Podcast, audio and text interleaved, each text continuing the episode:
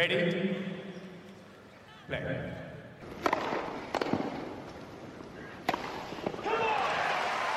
Herkese merhabalar. Raket Servise hoş geldiniz. Ben Gökalp.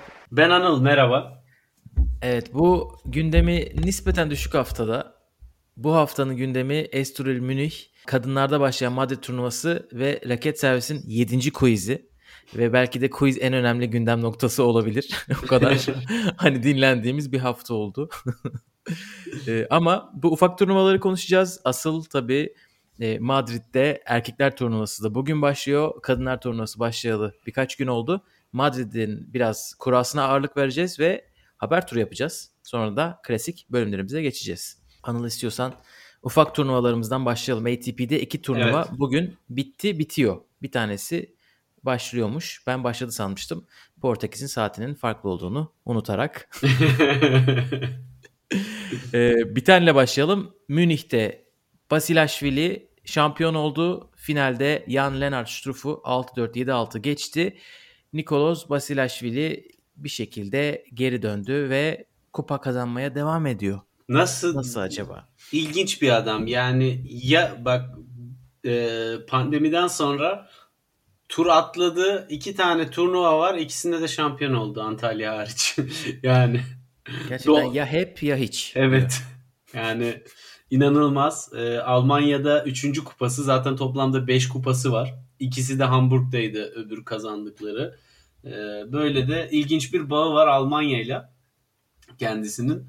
Ve turnuvanın finalinde de zaten Almanya'nın 2 numarası Struff'u yendi. Bayağı da iyi oynayarak yendi. E, Struff'un da servisleri sağlamdır, e, serttir e, ve istikrarlıdır. Onun da servisini e, erken kırmayı başarmak önemli bir gösterge. Dolayısıyla iyi bir e, turnuva oldu. Herhalde bu Almanya'nın e, hafif yavaş e, ve yağmur yağmur kaynaklı topu emen kort yapısı Basilashvili'nin oyununa iyi geliyor bilemiyorum yani ama burada nedense adamın şansı tutuyor. Evet yani çimde ya da sert hızlı kortta oyunu böyle parlayacak dediğimiz isim böyle yavaş yavaş e, toprak kortlarda şampiyonluk kazanıyor. Çok ilginç. Ya da bilmiyorum e, gerçekten öyle gözüküyor ama belki bizim anlamlandıramadığımız bir Bir tarafı şeyler- da vardır oyunun. Evet çünkü yani bu şartları çok sevecek bir ismi geçti yarı finalde. Gerçi ben maçı izleyemedim ama 6-1 6-2 ile Kasper Ruud'u geçmesi çok ilginç. Acaba Kasper Ruud'un aklı Madrid'de mi? hani günde iki maç yaptılar ama Basilashvili de iki maç yaptı. O da ilginç. Evet, e, yani Ruud da son derece iyi giden bir performansı var son haftalarda. Bence zaten hani en sağlam gösterge Basilashvili'nin formuna yönelik Ruud'u o kadar net bir şekilde yenmesiydi. Hani o yüzden erken turlarda şu sıralaması da düştü tabii. E, topladığı puanlardan epey kaybı oldu. Yine e, pandemi kurallarına rağmen zaten anca buralar bu seviyelerde durabiliyor. E, şu an sanırım 35 numara olması lazım. Bu şampiyonlukla tekrar yükselecektir de yani Roland Garros eşleşmelerinde e, ikinci ve üçüncü turlarda sinir bozucu bir rakip olabilir seri başlarına. Evet Basilashvili Madrid'de Benoit Pair'le oynayacak ilk turda. Kazanırsa Tsitsipas'la ikinci tur maçı olacak. Benoit Paire İlginç. korta çıkarsa oynayacaklar yani onun da. En son Maldivler'deydi yani hani e, biliyorsun orada hazırlanıyor tenise. Evet. On season'ını orada yapıyor. Çünkü sürekli off season'da olduğu için. stand up stand up paddling'le e, tenis turnuvasına hazırlanan ilk tenisçi Benoit Paire.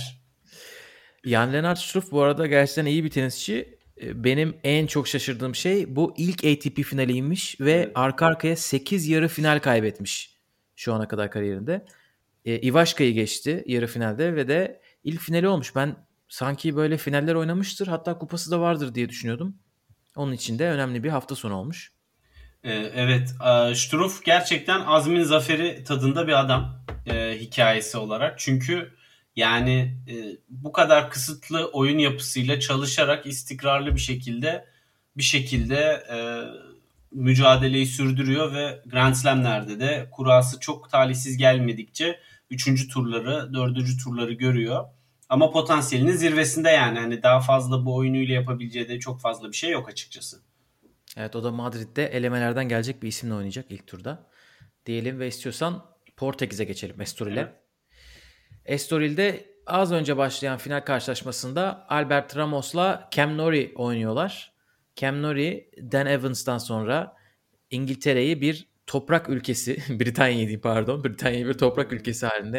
Bir adası Dönüştü. lütfen. Yani Aynen e, o o tarz bir hale getirdi. Ee, yarı finalde Marin Çiliç'i eledi. Ondan önce Christian Garin. Ondan önce Pedro Martinez ki Pedro Martinez Roland Garros'ta iyi oynamıştı geçen sene. Ondan önce de Joao Souza. 4 pardon 3 toprakçı artı Çiliç. Çok iyi performans f- finale kadar. Albert Ramos da kimleri geçti? Verdasco, Pierre Gerber, Corentin Moutet ve Alejandro Davidovic'i geçti yarı finalde. O da o da iyi bir rota. tabii e, yani Ramos Vinolas için de iyi bir turnuva oldu. Ama e, ben bu turnuvada e, gerçekten beni en çok etkileyen isim Cam Nori oldu. Hani beklediğim bir şey değildi ama e, istikrarlı bir şekilde oyununu geliştiriyor Gökalp. Evet, evet, evet çok iyi gidiyor. Toprakta bu kadar şaşırmamın bir sebebi kendisinin e, backhand kanatında en az spinli vuruşlardan birine sahip olması. Dümdüz. Tabii düz vuruşlarla toprakta çok fazla etkili olmuyor. Ama forehandle demek ki e, kompanse edebiliyor bunu. Barcelona'da zaten çeyrek finale yükselip Nadal'a kaybetmişti. Evet. Şu anda e, oynadığı e, işte 8 toprak maçının 7'sini kazandı. Bugün e, 8.sini de kazanabilir ve şampiyon olabilir. Madrid'de de Krajinovic'le oynayacak ilk turda. Güzel bir gidişat. E, Estoril'deki bir iki ufak hikayeyi istiyorsan konuşalım. Shapovalov'la Mute oynadılar. Kendilerinin biliyorsun belki bilmiyorsundur bir şarkıları var. Birisinin şarkısına birisi e, konuk olarak geldi. Düetleri var beraber. E, Shapovalov biraz daha böyle e, yavaş rap. Mute tam gaz rap yapan iki rapçi olarak korttalardı ve ısınmaları e, boyunca şarkıları çaldı. Turnuvadan güzel bir hareket değil mi? Muhteşem bir hareket ya. Gerçekten. Turnuvayı sen zaten seviyorsun. Dünkü quiz yayında da söyledin. Evet. Çok iyi gidiyorlar. Evet ya gerçekten çok eğlenceliler. Hani e, 250'lik bir turnuvayla o sosyal medya ekibi ve genel e, pazarlama ekibi heba oluyor bence. Onları derhal bir master seviyesine filan terfi ettirmek lazım. Yani çok çok fazla malzeme çıkar. Yani Ugo Umber'in e, piyano yeteneklerini filan sayelerinde gördük. Hani e, gerçekten bunlar güzel e, şeyler yakalıyorlar. Ee, şey tweetini gördün mü? Ee, Marin Çiliç'in top sektirme tweeti ne atmışlar? How many times diye. Yok da görmedim. altına da cevap vermişler 17 diye. Oyuncuyu sinirlendirecek tweetlere kadar girmişler sırf bizim içerik sevelim diye. 17 defa sektirip atmış Marin Çiliç servisi. Sen de arkadaş yeter. Etkileşim uğruna oyuncuların itibarını yerle bir eden ekip.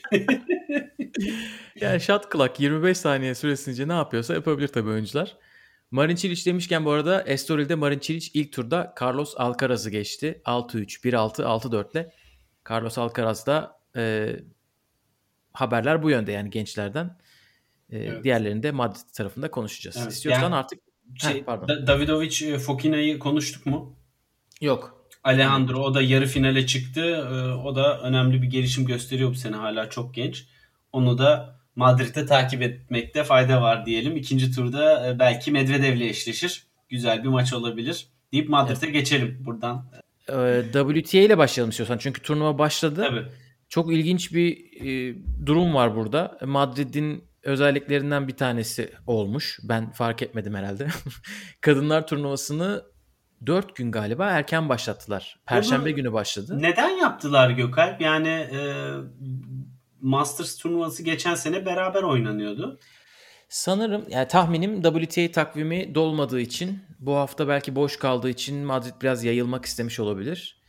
E, yani şöyle e, Madrid 64'lük bir kura kadınlar tarafında. Evet. E, ve perşembe günü başlattılar. Bu neredeyse Grand Slam temposu. Yani çarşamba zaten 64'lük kuraya düşüyor Grand Slam'ler. İki günde bir oynayacak yani kadınlar. Aslında hiç fena değil ama ilginç oldu. Biraz daha böyle denge şaşırtan erkeklerle beraber gitmemesi. Şu anda kadınlar neredeyse çeyrek finale çıkacaklar. Erkeklerde daha ilk turlar oynanıyor. Eleme turları oynanıyor. E, turnuva ile ilgili ilginç özelliklerden birisi bu. Değişik bir özellik. Burada ilk defa bir toprak turnuvasında, yüksek profili bir toprak turnuvasında Fox 10 kullanılıyor. Yani challenge sistemi var Madrid'de.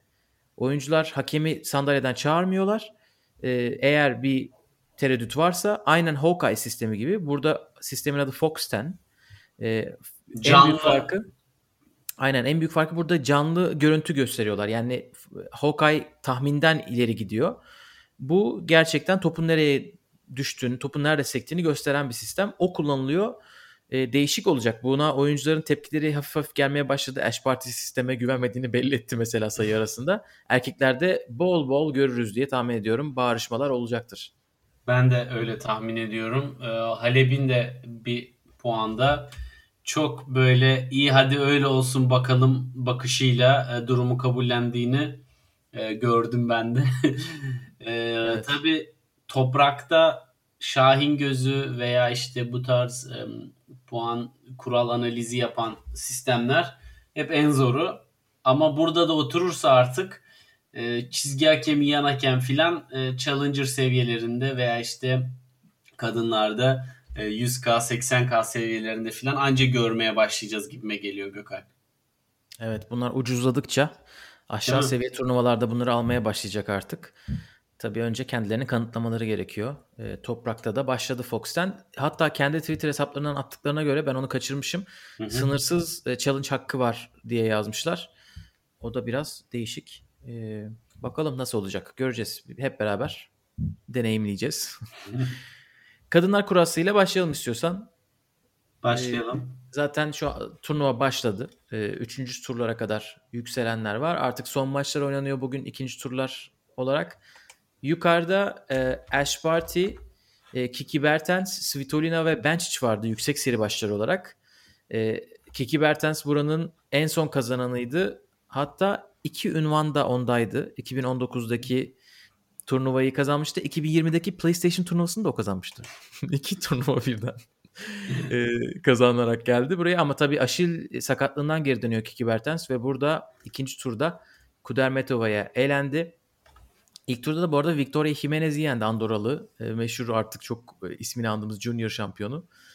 E, o orada elendi. Kvitova yoluna devam ediyor. Ash Barty yoluna devam ediyor. Emin adımlarla çok da güzel maçlar oynayarak. Ama üçüncü tur. yani bundan sonraki adımlar kimden yana emin olacak merak ediyorum ben de cidden. Yarın iş dolayısıyla kaçırmaktan üzüldüğüm, en çok üzüldüğüm maç olabilir. Çünkü... Evet efsane bir maç çünkü 2019'un Roland Garros şampiyonu 2020'de oynayamamıştı. 2020'nin şampiyonuyla oynayacak ve Şviyontek'in de toprakta artık nerelere geldiğini göreceğiz. Ki çok iyi başladı turnuvaya ama Alison Risk bildiğiniz gibi bir şimdi en kuvvetli olan oyuncu. Hani orada belki göremeyiz diyorduk. Zigemund'u da geçti Şviyontek. 11. maç puanında yenmeyi başarmış. Şimdi bu maç gerçekten çok şey vaat ediyor. Bir maçta da 11 maç puanını görmek acaba bunun da bir istatistiğine bir bakmak lazım. Çok sık karşılaşılan bir şey değil yani. Evet bir yerden sonra e, herhalde rakip de gaza gelip maçı çevirecek hale gelebilir. Yani. Sigemund'un bir hatasıyla bitmiş zaten maç. Drop shot hatasıyla. Orada bir derin bir oh çekmiştir. Ama ee, Sigemund da toprakta e, geçen sene de e, fena işler yapmamıştı. E, şansını deniyor tekrardan. O da yaşı ilerledi ama. Evet bir de bu tarz kapalı böyle yüksek işte e, irtifa turnuvalarını da seviyor Stuttgart gibi burasında. O e, denetmiş yani Şiviyon'daki. Yani. E, Svitolina elendi. Yiltay, Yiltayman mı? Yiltayman mı? Yil diye isim geldi. İsviçre, İsviçreli olan sensin. Sen bilmiyorsan biz ne diyelim yani. e, Fransız tarafından değil şimdi. Onun için. Alman tarafındansa Taychman. Yani e, Yok ismini tam hayır, karar veremedim. Ha, Jile mi diyorsun? Evet. E, Svitolina'yı geçti kendisi. Tayman diyoruz kendisine artık bundan sonra. bir de ikinci ismi var Belen. Hani e, oradan Belen bir... Taychman. Belen Taychman ilk turda Svitolina'yı son set tiebreak'te 7-6 ile eledi. Sonra Paula Bodos, Badosa'ya elendi. Svitolina iyi kaybettik burada. Biz onu quizde Roland Garros şıklarına yazıyoruz. İlk turlarda ne yazık ki ama güzel maç olmuş. Evet, e, turneye evet. Bakalım ne yapacak. Ama Öbür geçen seneki Roland Garros öncesindeki o istikrarlı formu yok bu sene toprakta. Evet. Aynen öyle. Geçen sene çok formdaydı e, Roland Garros öncesinde. İyi net bir şekilde e, bir tık alt seviyedeki oyuncuları çok rahat yenerek ilerliyordu. Bu sene e, onu göremiyoruz. Evet şu anda ikinci kısım öyle bir açılmış ki bu isimlerden birisi yarı finale çıkacak Ma- Madrid'de. Badosa, Sevastova, Ons Jabeur ve Benčić. Bu dörtlüden birisi yarı finale çıkacak. Ee, Jabeur, Badosa çeyrek finali olursa valla tadından yenmez gibi düşündüm. Evet. Şuraya e. Sevastova'yla da bence gerçi Sevastova'nın maçını izlemedim bu turnuvada. Form durumunu bilmiyorum ama eski halini düşündüğüm zaman Sevastova'dan da çok güzel toprak e, eşleşmesi olur diye düşünüyorum. Aynen öyle. Aşağı kısımda ismini okumadığımız bir sürü isim var tabi. Ee, Sabalenka, Halep bu ikisi e, üçüncü kısımda. Pliskova, Osaka en alttalardı. İkisi birden gitti bugün. Onlarla başlayalım. Pliskova ilk turda Coco Gauff'u eledi. Pavlyuchenkova'ya kaybetti bugün. Naomi Osaka da Misaki Doi'yi yenmişti 7-5-6-2 ile. Sonra Karolina Muchova'ya kaybetti ikinci turda. Muchova e, Avustralya'dan beri sakatlığından dolayı yoktu. Stuttgart'ta dönmüştü. İlk turda kaybetti. Burada herhalde iyice form buldu ki ikinci turda Osaka'yı elemiş. Ama Osaka e, keyfi yerindeymiş şu anda. Hani e, form düzeyinden çok şikayetçi değilmiş. Muchova'nın da ne kadar zorlayıcı olduğunu biliyordum. Zaten önceki maçımız da 3 setti. Sadece bu kadar iyi hareket etmesini beklemiyordum demiş. Hatta bana ben de onun gibi toprakta kaymayı çok isterim demiş. Muchova 3. tura çıktı. Gayet iyi bir galibiyet bence. E, Pliskova yenilmeye devam ediyor öbür tarafta. Sasha Bay'ın ne zaman gidecek? Akıllarda tek soru. Yani Bahin gerçekten ekmek yiyor bence. Yani bir, bir başarının ekmeğini yiyor. Ee, oyuncudan oyuncuya geçiyor. Ama artık itibarı bence oldukça sarsılıyor. Çünkü dokunduğu oyuncuyu yani altına değil valla karartıyor. Ya burada Pliskova'da da tabii onun da sicili kabarık. Sürekli antrenör değiştirip e, hiç dikiş tutturamayan bir isim olduğu için. Ama o zaman o- öyle bir oyuncuyu da tercih etmemen lazım. Der, o zaman demek ki senin hesabın başka. Yani oyun potansiyelini gördüğün bir oyuncunun antrenörü olmak var. Öyle bir itibarlı bir noktaya gelmişsin sen. Ee, ama maalesef o farklı yollar tercih ediyor. Evet e, bu kısımda Jennifer Brady maçını almak üzere 6-2 5-0 önde Ostapenko'ya karşı. Pavlyuchenkova, Jennifer Brady, Maria Sakkari ve Muchova'dan birisi yarı finale çıkacak. Buradaki eşleşmelerde oldukça güzel gözüküyor. Bir de artık konuşmadığımız kısımda Sabalenka güzel geliyor. Zvonareva ve Kasatkina'yı eledi. Orada Azarenka var. Azarenka Pegula ile oynayacak sanırım. Daha oynamadılar. Ee, ve de Halep'le Mertens var seri başı olarak. Halep 6-0 7-5'te Sarasor Ribes'i geçti. Ama Şimdi o- de orada bir 6-0 6-2 olmak üzere.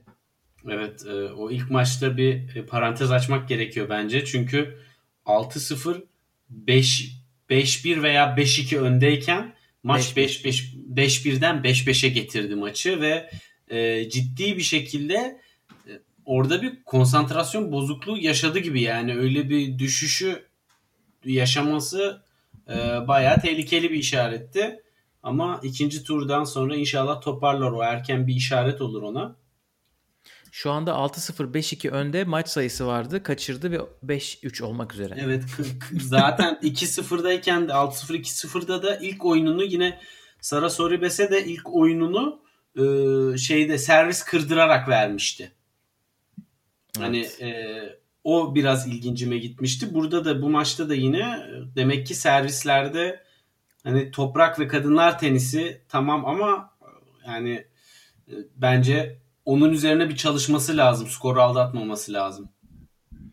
Aynen öyle. Ee, buradan büyük ihtimalle Halep, Mertens Rybakina kim kazanırsa o isim, Pegula Azarenka kim kazanırsa o isim ve Sabalenka onlardan birisi yarı finale çıkacak. Bu kısım biraz kuvvetli olmuş gibi geldi bana Burası- diğerlerine bu- kıyasla. burası biraz acımasız. Evet. Bir de kadınlarda şöyle bir durum var. Ben en çok herhalde sıralama sisteminin gecikmesini belki kadınlar maçlarında, turnuvalarında hissediyorum. Ee, ilk tur maçları neredeyse bazen 3. tur ve çeyrek finallerden artık daha kaliteli olmaya başladı. Evet. Çünkü bir sürü isim var böyle Sakkari, Brady, Sviontek gibi. Ee, geçen sene acayip başarılı olmuş ama sistemden dolayı ilk ona girememiş isimler. Hani onlar girse tam böyle yerlere oturacak taşlar gibi. Evet. Ama şu anda çok kuvvetli böyle Sakkari Anisimova gibi ilk tur maçları izliyoruz. E, kesinlikle.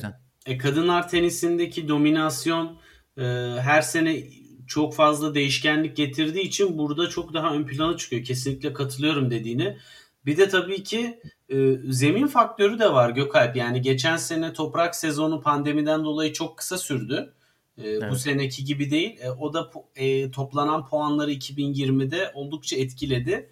Hani e, her zeminin kendine özgü bir puanlaması olsa bir de onun da bir ağırlığı olsa bence güzel olabilir ama tabii bu, sıralama işi zaten yeterince karmaşık, bir de onu ekleyip iyice artık bir kara kutu formül var kimse anlamıyor kimse hesap edemiyor oraya atıyorsun sonuçları bir şey çıkıyor gibi olacak. Aynen aynen öyle. Evet bakalım neler olacak. Ağustos'ta galiba artık bu işler son bulacak. O zamana kadar böyle Evet. devam ediyoruz. Erkeklere geçelim istersen. Geçelim. Erkeklerde ilk 8 seri başı şöyle sıralandı. Tabii büyük haberler. Djokovic yok bu turnuvada. Ee, o buranın son kazananıydı ama pas geçti burayı. Roma ve Belgrad 2'de kayıtlı şimdi şimdilik. Roma'da kesin oynar ama diğer Belgrad'da bilmiyoruz. Ee, team geri dönüyor. Team'i bayağıdır görmüyoruz. Artık neye benzediğini unuttuk. Eskiden team'i biz her gün görürdük. Evet merak ediyorum saçı ne halde hani saç şekliyle ön plana çıkan bir isim. Ee, çeyrek finaller şu şekilde seri başlarına göre. Nadal Zverev, Team Rublev e, bu taraf yarı final oynayacak birbiriyle. Altta da Schwartzman, Tsitsipas, Berrettini, Medvedev e, bu şekilde dağılmış seri başları. Tabii ki en güzel e, böyle eşleşmelerden birisi de eğer birinci turda Alcaraz Manarino'yu geçerse Rafael Nadal'la Madrid'de oynayacak. Çok heyecan verici. Gerçekten güzel e, maçlar ilk turdan itibaren var. E, Hurkaç Milman maçı da bence e, güzel bir maç olmaya aday. E, Karen Kaşanov'la Kei Nishikori oynayacak ve kazananları Zverev'le oynayacak. Orası da çok e, çılgın bir e, eşleşme. Şimdi e, zaten şu anda da oynanıyor. Alex de Minaur'la Jaume Munar. Orası da iyi bir eşleşme ki de, e, Jaume Munar ilk seti de aldı baya baya sa- sapa sağlam maçlarla ilk turdan itibaren devam ediyor. Tabii en bombası Felix'le e, Kasper Ruud. Bu sıralama sistemi dediğimiz olay işte en çok burada ortaya çıkıyor. Kasper Ruud iyi bir sene geçirmesine rağmen seri başı değil ve e, ilk turda e, o yüzden 15 numaralı seri başı olan Felix Auger-Aliassime ile eşleşiyor. Oradan da güzel bir maç çıkacak. Başka bir sağlam maç daha. Ugo Umber'le Aslan Karatsev oynayacak. Bunların hepsi birinci tur maçları. Yani e, Grand Slam birinci turlarından fersah fersah yukarıda maçlar var Gökay. Tabii. Üçüncü tur, dördüncü tur ayarında maçlar hep Masters'ın avantajlarından. E, team elemeden gelen birisiyle oynayacak. O isim de elemeden gelen birisiyle oynayacak. Öyle bir böyle bir kurayla başlangıç yapıyor geri dönüşüne. Evet. E, onun tarafın hatta böyle üçüncü turda da Diminor, e, Munar, Lloyd Harris, Dimitrov. Yani bayağı iyi kura çekmiş. Bana İlk da öyle geliyor. için. İlk maçları için çok rahat giriş. Kesinlikle e, tabii sonrasında muhtemelen ya Bautista ya da Rublev'la oynayacak çeyrek finalde. E, Rublev'la Bautista birden sanki onlar sürekli oynuyormuş gibi geldi. Karıştırdım. Yok yok of of. yok. Onlar birileriyle sürekli oynuyorlar ama birbirleriyle Öyle değil. Evet aynen aynen. Bautista Siner'le Rublev Puçovic çıktı karıştırdım. ama oradan e, çeyrek finalden form durumuna göre belki de time Roland Garros için mental olarak motivasyon anlamında bir yol gösterecek en önemli maçı çeyrek finale çıkabilirse tabii ki o maç olacaktır. Tabii Çünkü- çünkü o maçı aldı aldı. Yarı final Nadal. Aynen. Yani seri başı olarak tabii bakıyoruz. Ee, ama dolu dolu acayip bir kura. Bu hafta Madrid güzel maçtan geçilmez. Evet. Zverev de e, çıkarsa yolu bir hayli zorlu. Ben çok umutlu değilim ama çeyrekte Nadal'la eşleşiyor. Kura şansı bu turnuvada Zverev'in yanında değil. Grand Slam'lerde genelde e, yolu açılan kura şansı yüksek e, bir isim Zverev. Bu turnuva biraz zorlu görünüyor. Nishikori'nin evet. sakatlığına bağlı tabii ki. Yoksa e, Haşanov, Haşanov'u e, geçmemesi için ben bir sebep görmüyorum açıkçası. E, Nishikori'nin Estoril'den çekildi biliyorsun. E, bağlarında mı bir yerde bir yine bir ağrı vardı tendonda.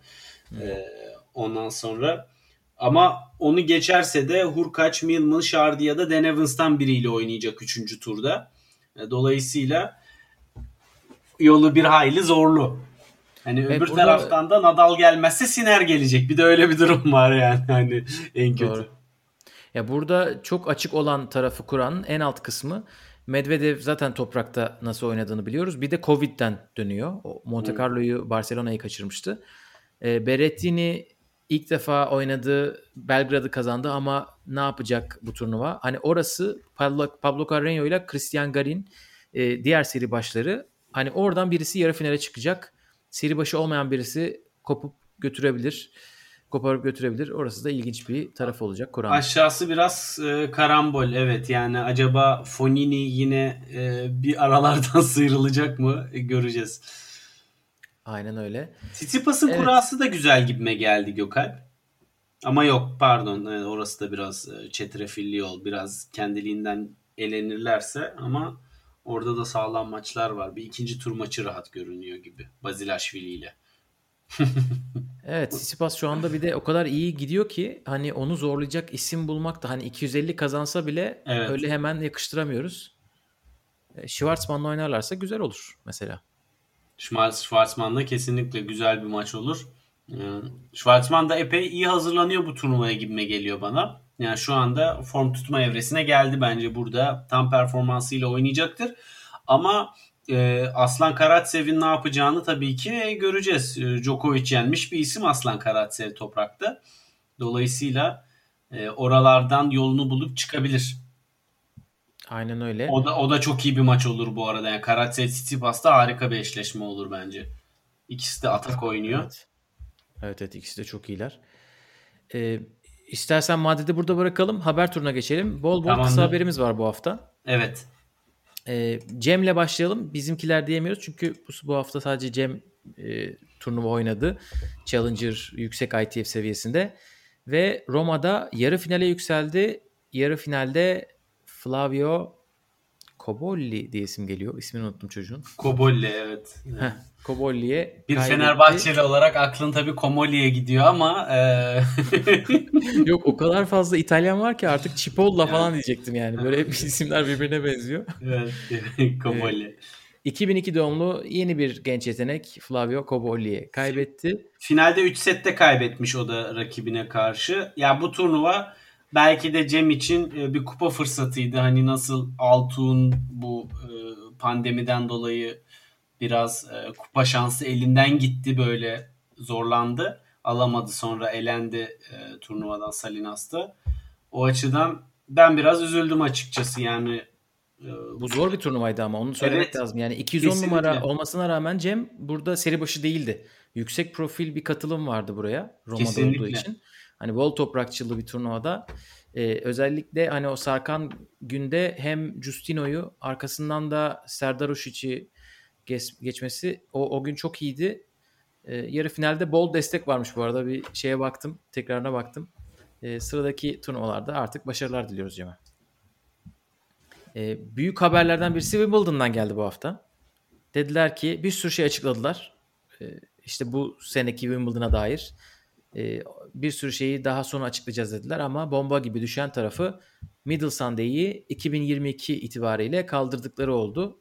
Middle Sunday'i çok kısaca hemen özetleyelim. İlk pazar günü Wimbledon oynanmıyor. Tamamen gelenekten dolayı dinlenelim o gün diyorlar ve Wimbledon 13 günlük bir turnuva resmi olarak. Onun için pazartesi günü çılgın bir doluluk oluyor. Pazar günü oynanamadığı için. Ee, ona da Manic Monday deniyordu. Her, bütün, bütün seri başlarının elendiği. Hem öyle hem de böyle bütün dördüncü tur maçları aynı anda oynanıyor. Kadınlar erkekler dört tane birden aynı anda maç oluyordu. Kafayı yiyorduk. Şimdi artık 2022 itibariyle pazar günü maçlar oynatılacak. Ne düşünüyorsun? Ben doğru buluyorum. Çünkü şu yani tamamen olaya tenisi e, izleyicilere ulaştırma açısından bakıyorum. Tatili yapacaksan bir gün pazar yapma pazartesi yap hani e, diye düşünüyorum ben. Çünkü insanların hafta içi özellikle gündüz saatlerinde İngiltere'de muhtemelen birçok iş yerinde Wimbledon açıktır da e, dünyanın geri kalanında öyle değil sonuçta. Ve e, dolayısıyla hafta sonları insanlar e, tenisi izlemeye çok daha fazla yatkınlar. Buna imkanları var. Ben dolayısıyla çok mutluyum bundan dolayı. E, pazartesi dediğine inanılmaz katılıyorum. Hani bir gün tatil yapacaktıysan. Bu şuna benziyor bence. Havuz temizliğini pazar günü yapmak gibi. herkesin gireceği gün değil mi? Aynen herkesin gireceği gün havuz temizliği yapmak gibi bir şey yani bu. Anlıyoruz gelenek melenek ama yeter arkadaş. Bu gelenek neden çıktı? Bunu öğrenmek istiyorsanız hemen reklamımızı yapalım. Geçen sene Wimbledon özel bölümü kaydetmiştik. Bunları konuştuk. Nereden çıktı? Ee, evet tabii bu arada şey söylemleri de var haklı olarak. Ee, Wimbledon biraz sigortada sigortadan para aldı ama bu sene çok para kaçıracak. Paraya sıkıştı. Oradan iyi bir tabii ekstra bir gün hem bilet satışı hem e, televizyon yayın geliri de tabii. artacak. Çünkü Ticari. daha fazla satabilecek. E, oradan da tabii ki önemli bir katkıda alacaklar. Üçüncü haberimiz Alex Dolgopolov'dan. Kendisi emekliliğini açıkladı. 3 senedir kortlarda yoktu. Sakatlığından beri dolayı e, ve tenisi artık son verdi. Kendisini çılgın vuruşlarıyla hatırlıyoruz. Drop shot vururken 2 metre falan zıplıyordu böyle değişik hareketleri vardı ama çok ilginç bir tenis tek- tekniği var. Tam bir e, yani tenisin şov yönünü çok iyi gösteren e, aykırı bir yetenekti bence. Ama aykırı bir insan da olmayan. evet o, o şaşırtıcı olan o ve çok da renkli bir ya bence kesinlikle e, tura renk katıyordu. Ama işte e, sakatlık yani bence yine şanslı birçok isim genç yaşta bu sakatlıklarla uğraşıp hiç tura katılamıyor. Dolayısıyla biz hani o e, sakatlık belasıyla genç yaşta karşılaşmayan şanslı insanları izleyebiliyoruz. O açıdan yine de iyi bir kariyeri oldu bence. Şeyi gördün mü? Federer'in tebrik mesajı böyle evet. dilek mesajını paylaşmış. Evet evet çok. E, onu da zaten Federer'den izin alıp paylaşmış. E, yani tamamen doğal gelişen. Bu kadar da ince. Evet e, doğal gelişen bir olay olmuş. Federer'in orada yazdıkları gerçekten çok güzel ve anlamlı. Bu da ikili ilişkilere Federer'in ne kadar önem verdiğini gösteriyor. Hani yeri geliyor eleştiriyoruz bazı yerlerde sesini yeterince çıkarmıyor, gücünü yeterince kullanmıyor diye ama e, insan ilişkilerindeki e, yeteneği ve üstünlüğü her zaman herkes tarafından dile getiriliyor zaten. Ne kadar Instagram DM kullandığını da bir defa daha görmüş olduk. Dördüncü haberimiz Benoit Per cephesinden ve artık kendisine bir yaptırım gelmiş ama ATP'den değil. Fransız Tenis Federasyonu bu seneki davranışlarından dolayı Benoit Per'i olimpiyattan men ettiğini açıkladı. Takımdan çıkarıyor e, ve bu çok önemli bir şey çünkü e, Benoit Per zaten gidemeyecekti diye bir durum yok ortada. E, Benoit e, gidecek durumda şu anda sıralaması. E, 34. sırada ATP sıralamasında ve bu e, sıra yani Haziran başındaki sıralamalar baz alınacak olimpiyatlar için. Çok az zaman kaldı. E, ve her ülkeden 4 tenisçi gidebiliyor. Yani e, 51-52 numaralar Şardi ve Gaske onlar gidemeyeceklerdi. Ama bu kararla onlardan birisi Fransa takımına gidecek. E, işlerine gelince nasıl da yasakları basıyorlar. İlginç bir karar olmuş bu. Yani e, tabii ki bence geç kal geç bile alınmış bir karar ve e, ATP'nin hala herhangi bir yap, yaptırım yapmamış olması da ayrı bir olay ama e, yani ben en azından duruş olarak Fransa Federasyonu yaptığını doğru bulmakla beraber şundan da şüpheliyim. Performda olsa bu kadar deli dolu halleriyle ve e, madalya umudu olsa işler farklı olurdu. Yani Bambaşka sıra- olurdu. sıralamadan bağımsız bir şekilde bence e, tabii ki böyle bir durumda karar almak çok daha kolay. Evet bir arıza isimden ikincisine geçecek olursak Fabio Fonini e, İtalya basınına verdiği bir röportajda ATP'yi biliyorsunuz Fabio Fon- Fonini Barcelona'da diskalifiye olmuştu. Ne söylediğini duyamamıştık biz ama çizgi hakemine söylediği bir şeyden dolayı anda diskalifiye edildi. E, ve bundan dolayı imajının zedelendiğini düşündüğü için ATP'yi e, dava edebileceğini söylemiş İtalyan basınına. E, imajının zedelendiğini düşünmesi tabii biraz şaşırttı. İmajının nerede olduğunu düşünüyor. Benim merak ettiğim nokta o. Evet. Neler neler yapmış bir isim kendisi geçmişte. S- sıralasak zaman yetmez. Kesinlikle. Başka bir arıza isim Nick Kyrgios. Gerçekten arıza bölümü yapsak olurmuş bugün. Mallorca'da çimde turnuvalara döneceğini açıkladı. Kendisi 2019'dan beri ilk defa Avustralya dışına çıkıyor sanırım. Çünkü sadece Avustralya açık oynadı. İki senedir. Biz de onu bekliyoruz zaten. Ne olur gel de oyna. Bekleyen çok valla. ATP Evet. bekliyor. Doğum gününde ona özel video paylaşıldı. Ya o kadar ben- çok bekliyorlar. o kadar reytingi var ki adamın gerçekten yaptığı hareketlerle hani e, şey konusu hep dönüyor ya işte bir karakter yeni karakterlere ihtiyaç var Big Three gittikten sonra. E, ATP tabii işin tamamen reyting ve etkileşim tarafını düşünüyor. Tabii. Ama yani ATP yönetiminin de katılmadığım yönlerinden bir tanesi de zaten bu genel olarak e, işin şovuna ağırlık vermek ve etik yönlere çok önem vermemesi olduğu için hani bu da şaşırtmadı. Yine ATP'nin bizi şaşırtmadığı uygulamalardan birini gördük. Son haberimiz için e, istiyorsan sözü sana vereyim. Federer cephesinden neler oluyor? Evet, e, arıza bir isim değil, Federer'den bahsediyoruz.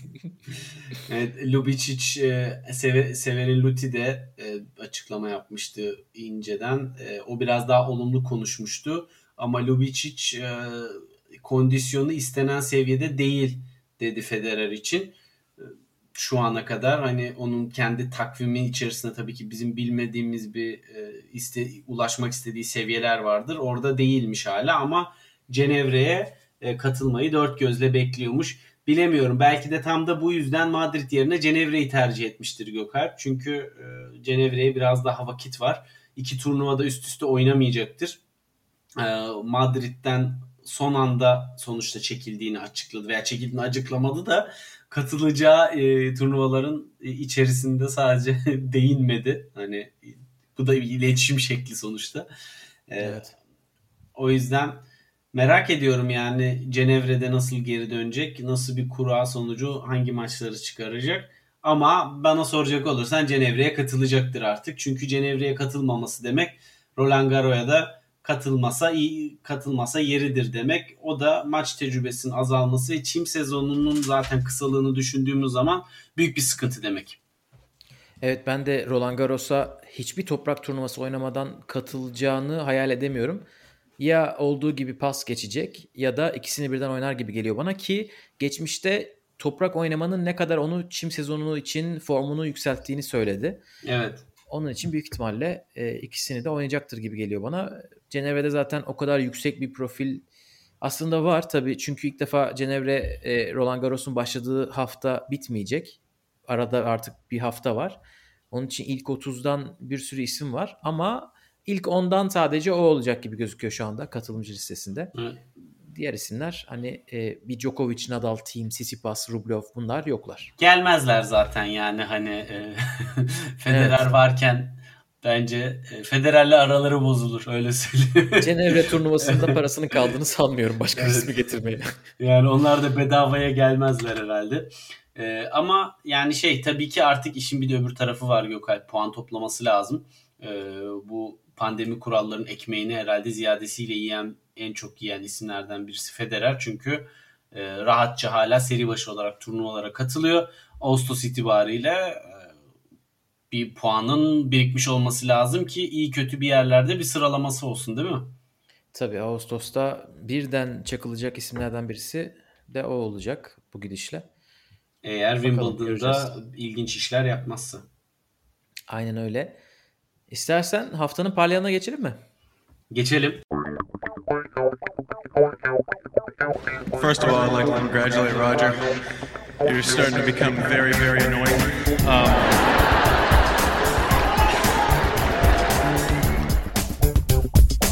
Evet haftanın parlayanında bu hafta şu ismi konuşalım dediğimiz isimleri biraz daha irdeliyoruz. WTA'de kimle başlarsın Anıl?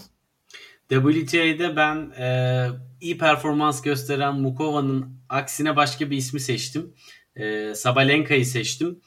E, şöyle ki ben agresif oyununun istikrarının e, çok arttığını düşünüyorum ve bunu her turnuvada üstüne koya koya gidiyor. Bu hafta da hani çok maç yapmasa da e, sonuçta Madrid'de e, çok net iki e, maç skoruyla rakiplerini geçti ve bunu yaparken sadece skor olarak net değildi oyun olarak da maçın başından itibaren kazanacağı belli bir şekilde oynadı.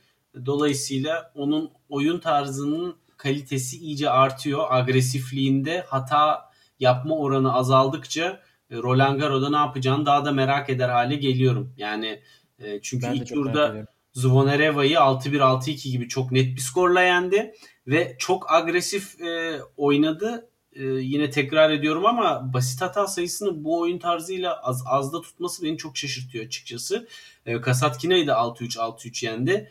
E, tek merak ettiğim onda e, acaba Roland Garros'da biraz return kalitesini hangi seviyeye çekecek? Çünkü şu anda daha e, hani şey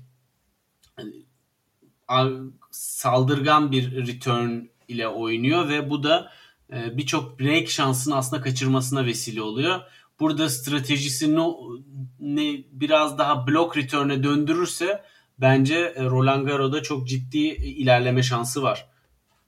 Evet ya, ya özellikle e, güçsüz servisi olanlara mesela bugün Kasatkine'ye karşı blok return yapmak çok zor. Çünkü çok yavaş geliyor zaten servis. Evet. Çok basit hata yaptı hızlı vurayım derken. Ona rağmen 6-3 6-3'lük bir skor. E, Çok güzel yaptığı işler de var böyle toprak tenisi işleri de yaptı. Böyle yüksek böyle çok yüksek e, loop böyle forehandler ondan sonra drop shotlar. Tabii Stuttgart'ta da final oynadı. Onun için ben de merak ediyorum Roma'da nasıl oynayacak özellikle. O bize Yani- Roland Garros yolunda gösterir. Bir şeyler. Bar Barty ile bir daha eşleşirse ne olur onu merak ediyorum. Barty'ye e, ikidir kaybetti çünkü.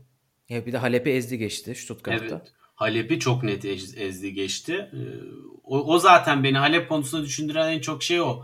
Ee, zo- i- kolay rakipleri böyle dom- sürklase ederek geçiyor ama bir oyununda bir sıkıntısı var gibi yani skora aldanmamak lazım Halep'te. Evet. Ee, benim WTA'den haftanın parlayan dediğim isim Paula Badosa. E, Açıkçası sırf bu haftadan değil de e, pandemi dönüşü toprakta oynadığı tenis gerçekten çok ışık verici. E, hem İstanbul'da geçen sene yarı finale yükseldi. Orada Buşar'a kaybetmişti. Sonra Roland Garros'ta Ziegemund'a kaybetti. Dördüncü turda. E, Charleston'da bu sene yarı finale çıktı. Ash Barty'yi, Belinda Bencic'i, Katie McNally'yi eledi. Şimdi de Madrid'de iki tur geçti ve Sevastova ile oynayacak ki Tayman'la, Belen Tayman'la 3 setlik bir maç yapmış Badosa. E, Ondan önce Krejcikova'yı geçti derken çok formda çok iyi bir tenisi var. Toprakta özellikle parlayacak bir e, tenisi var. Onun için ben de ne yapacak merak ediyorum. Bir de bu sene tabii senenin başında o geçirdiği çılgın karantina Avustralya'da bir 35 gün falan odasından çıkamamıştı. Onları atlatmış gibi gözüküyor. Merakla bekliyorum. Erkeklerde kim var haftanın parlayanı listende? Ee, Cameron Norrie var Ee, ve bunda e, sadece finale kadar yükselmiş olması değil oyununu çok ilerletmiş olmasından e, dolayı diyorum ve belki de çok hani dikkat edilmez ama e, bir, bir servis kaza servislerinden kazandığı sayıları çok ciddi şekilde arttırdı ve bu da e, kendi oyunlarını almasında ciddi kolaylık sağlamaya başladı. İlk servisinden e, %70'in üzerinde puan çıkardı Barcelona ve Estoril'de. E, ikinci servisinden de %50'nin üzerinde. E, dolayısıyla bu anlamda e, servisini çok ilerletmiş görünüyor. E, bu da tabii ki toprak sezonunda iyi servis atabilmesi özellikle break şanslarında doğru değerlendirdiğinde kendisi için kendisini ciddi bir tehdit haline getiriyor. Süper. Ee, ben de öbür turnuvadan Ilya Ivashka'yı söyleyeyim. Çünkü yani iki tane acayip iş yaptı. Evet. Barcelona'da Nadal'ın yüreğini ağzına getirdi. Burada Zverev'i yendi.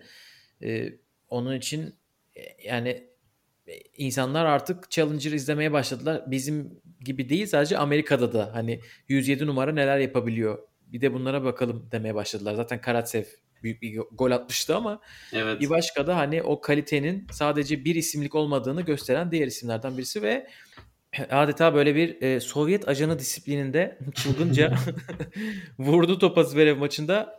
Tebrik ederim kendisini. Ee, evet yani Ivaşka'da özellikle Ivaşka'nın Zverev galibiyetinden sonra e, Zverev'in 14 double fault yapmasına rağmen onu birazdan da konuşuruz. Ee, öne çıkan şey şu ATP turunun ne kadar e, derinliğinin olduğu ama o üst taraftaki makasın sadece biraz çok açık olduğu. Yani esasında e, birçok alt tarafta görünmeyen ve yukarıları zorlayacak isim var.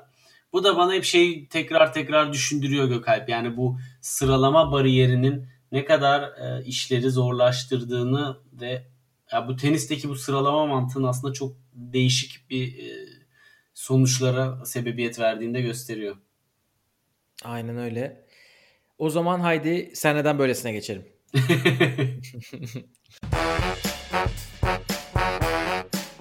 Sasha Zverev again, man. Again, again. How selfish can you be? How selfish can you be? Ee, sen neden böylesinde bu neden böyle dediğimiz yakınacağımız şeyleri konuşuyoruz. Anıl neyi getirdin bu hafta? Ben bu hafta Sen Neden Böylesin'in isim babasını getirdim. yani isim anaları e, TTSB ekibi sevgili arkadaşlarımız Elif ve İrem. Onlara da selam olsun ama isim babası Sen tabii var ki. olma sebebini getirdin diyorsun. Evet, evet. Zverev. Ve maalesef Zverev gerçekten aklı nerede? Geçen sene işte menajer olayıydı, çocuktu vesaire. Sürekli hayatında bir dram var. Tek konsantre olamadığı yer tenis kortu. Bu kadar muhteşem bir yetenek. E, Her yönüyle aslında kortta e, çok rahat bir şekilde ilk beşe demir atacak bir potansiyele sahip bir ismin e, bu kadar böyle e, Space Jam'deki gibi hani konuşmuştuk ya seninle bir anda yetenekleri emilip alınmış gibi e, oynaması ve e, bunun da en temel sebebinin özgüven ve konsantrasyon bozukluğu olması beni çok şaşırtıyor. E, gerçekten böyle e, ileride bir dram hikayesi şeklinde okumayız inşallah e, Zverev'in kariyerini. Hani böyle çok yüksek potansiyelleri vardı ama işte şöyle oldu böyle oldu da kariyeri böyle bitti gibisinden. Fakat e, ben kesinlikle e, sosyal medyanın hayat e, ve popülarite ile başa çıkamamasının bunda çok ciddi bir kaynağı olduğunu düşünüyorum. Ne zaman çıkacak bu girdaptan bilmiyorum. Evet ben de Alman gazetecilerden birisinde gördüm. Hani hem kort içi hem kort dışı büyük sıkıntılar var gibi gözüktü bu hafta Münih'te diye. Ee, bu sıkıntılar bakalım ne zaman bitecek ben de merak ediyorum. Ben bir şey bulamadım ne yazık ki bu hafta. Onun için ben de Zverev demek istiyorum. Çünkü bence plasede her zaman Zverev olmalı bu kategoride. Değil mi ya? Hep böyle bir şey e, yedek kurada yedek. evet bu hafta ne yazık ki benden bu kadar e, deyip ve bu, bu nasıl istatistiğe geçelim orada telafi etmeye çalışayım.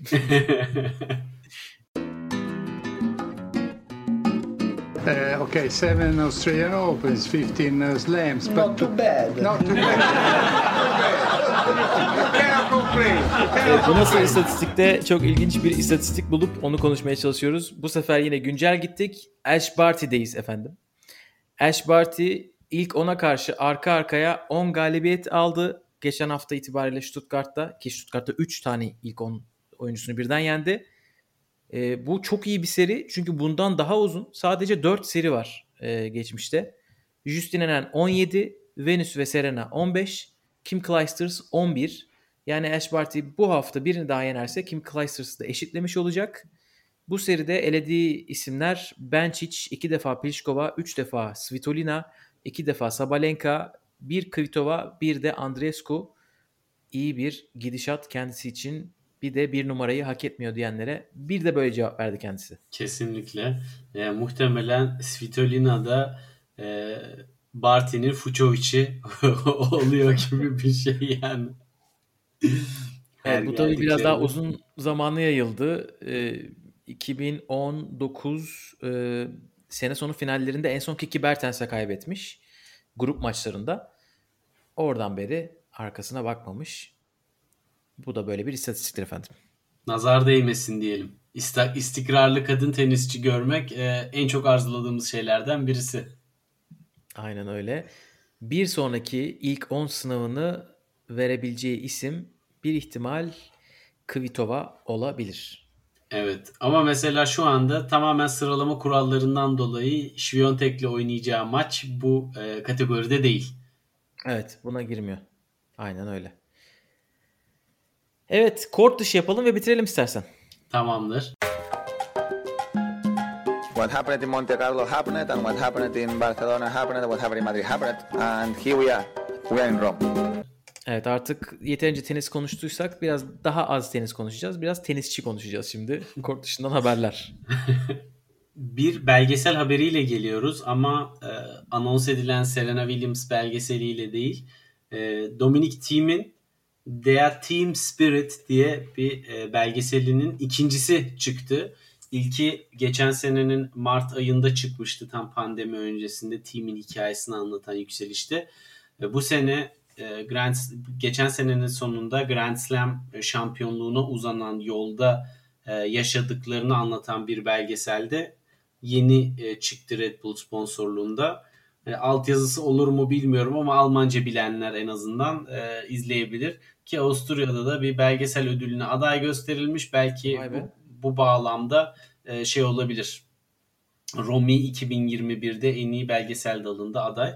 E, dolayısıyla belki o vesileyle bir altyazı filan olayları olabilir. E, Olmazsa artık e, bekleriz bir şeyler. Bana mı? en önemli kısımları falan bir şeyler artık böyle. Evet oradan bir özet. Breznik'le alakalı bir şey olur. Mladenovic'le alakalı bir şey olur. Tabii. Ko- kort dışına fayda sağlayacak bilgileri aktarabiliriz. mutlaka mutlaka. Evet, ikinci haberde yine Almanca konuşulan bir bölgeden Almanya'dan geliyor. Ee, Münih'te turnuva sırasında Zverev e, bir röportajda e, Davis Cup konusunda bir e, düşüncesini paylaşıyor. Gerard Pique'ye kendisi Davis Cup'ın şu andaki sahibi değil mi? Artık öyle mi deniyor? Bayağı Davis Cup'ın sahibi değil mi? Evet, Davis Cup'ın organizatörü şirketin sahibi artık. Evet ve ona e, tenisin tarihini parayla mahvedemezsin diyor. E, son derece sert bir çıkışta bulunuyor.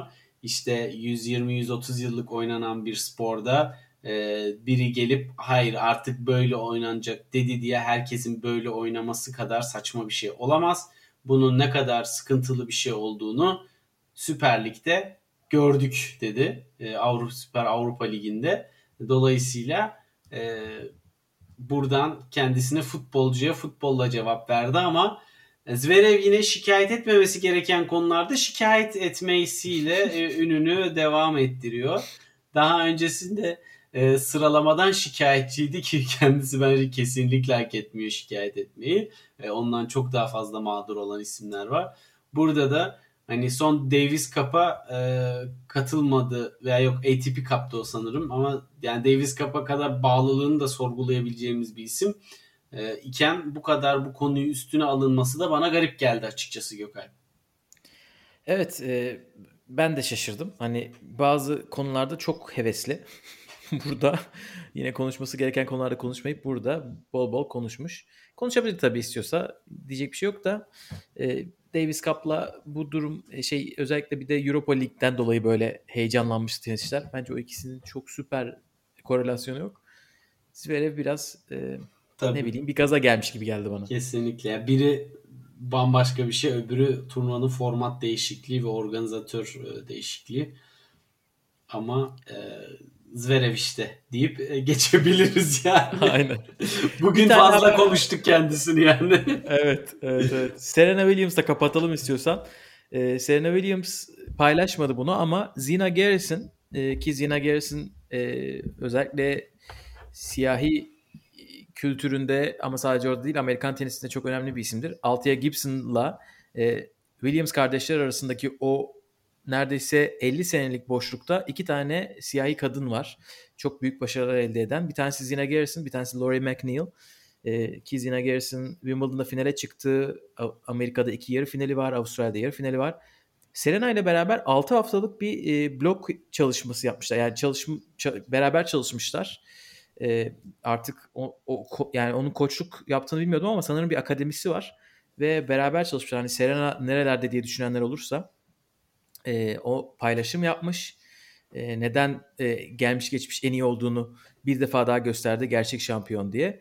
Serena şu anda Güney Fransa'da e, bazı günler e, Patrick Muratoğlu Akademisi'nde bazı günler eşi ve çocuğuyla SPA'dan paylaşımlar yapıyor e, o durumda. Ama Serena için de çok ilginç, çok güzel bir e, böyle eskilere verdiği önemi de tekrar tekrar gösteren. Çünkü onları böyle kitabında da hem Zina Garrison'ı çok e, geçiriyor hem Laurie McNeil'ı. E, burada bir defa daha paylaşmış. Diyelim ve istiyorsan bu haftalık kapatalım mı? Bu haftalık bizden bu kadar. E, tenis dolu bir hafta. Keyifli maçlar diliyorum herkese. Evet podcastimiz yetmediyse gidip bir de 7. quizimize bakabilirsiniz YouTube'da. Bir de bu hafta ekstra bir video da gelebilir Madrid'e dair. Beklemede kalın. Bölümü beğendiyseniz bizi paylaşabilirsiniz. Apple'dan dinliyorsanız yorum bırakabilirsiniz. Şimdilik bu kadar. Bir sonraki hafta görüşmek üzere. Hoşçakalın. Hoşçakalın.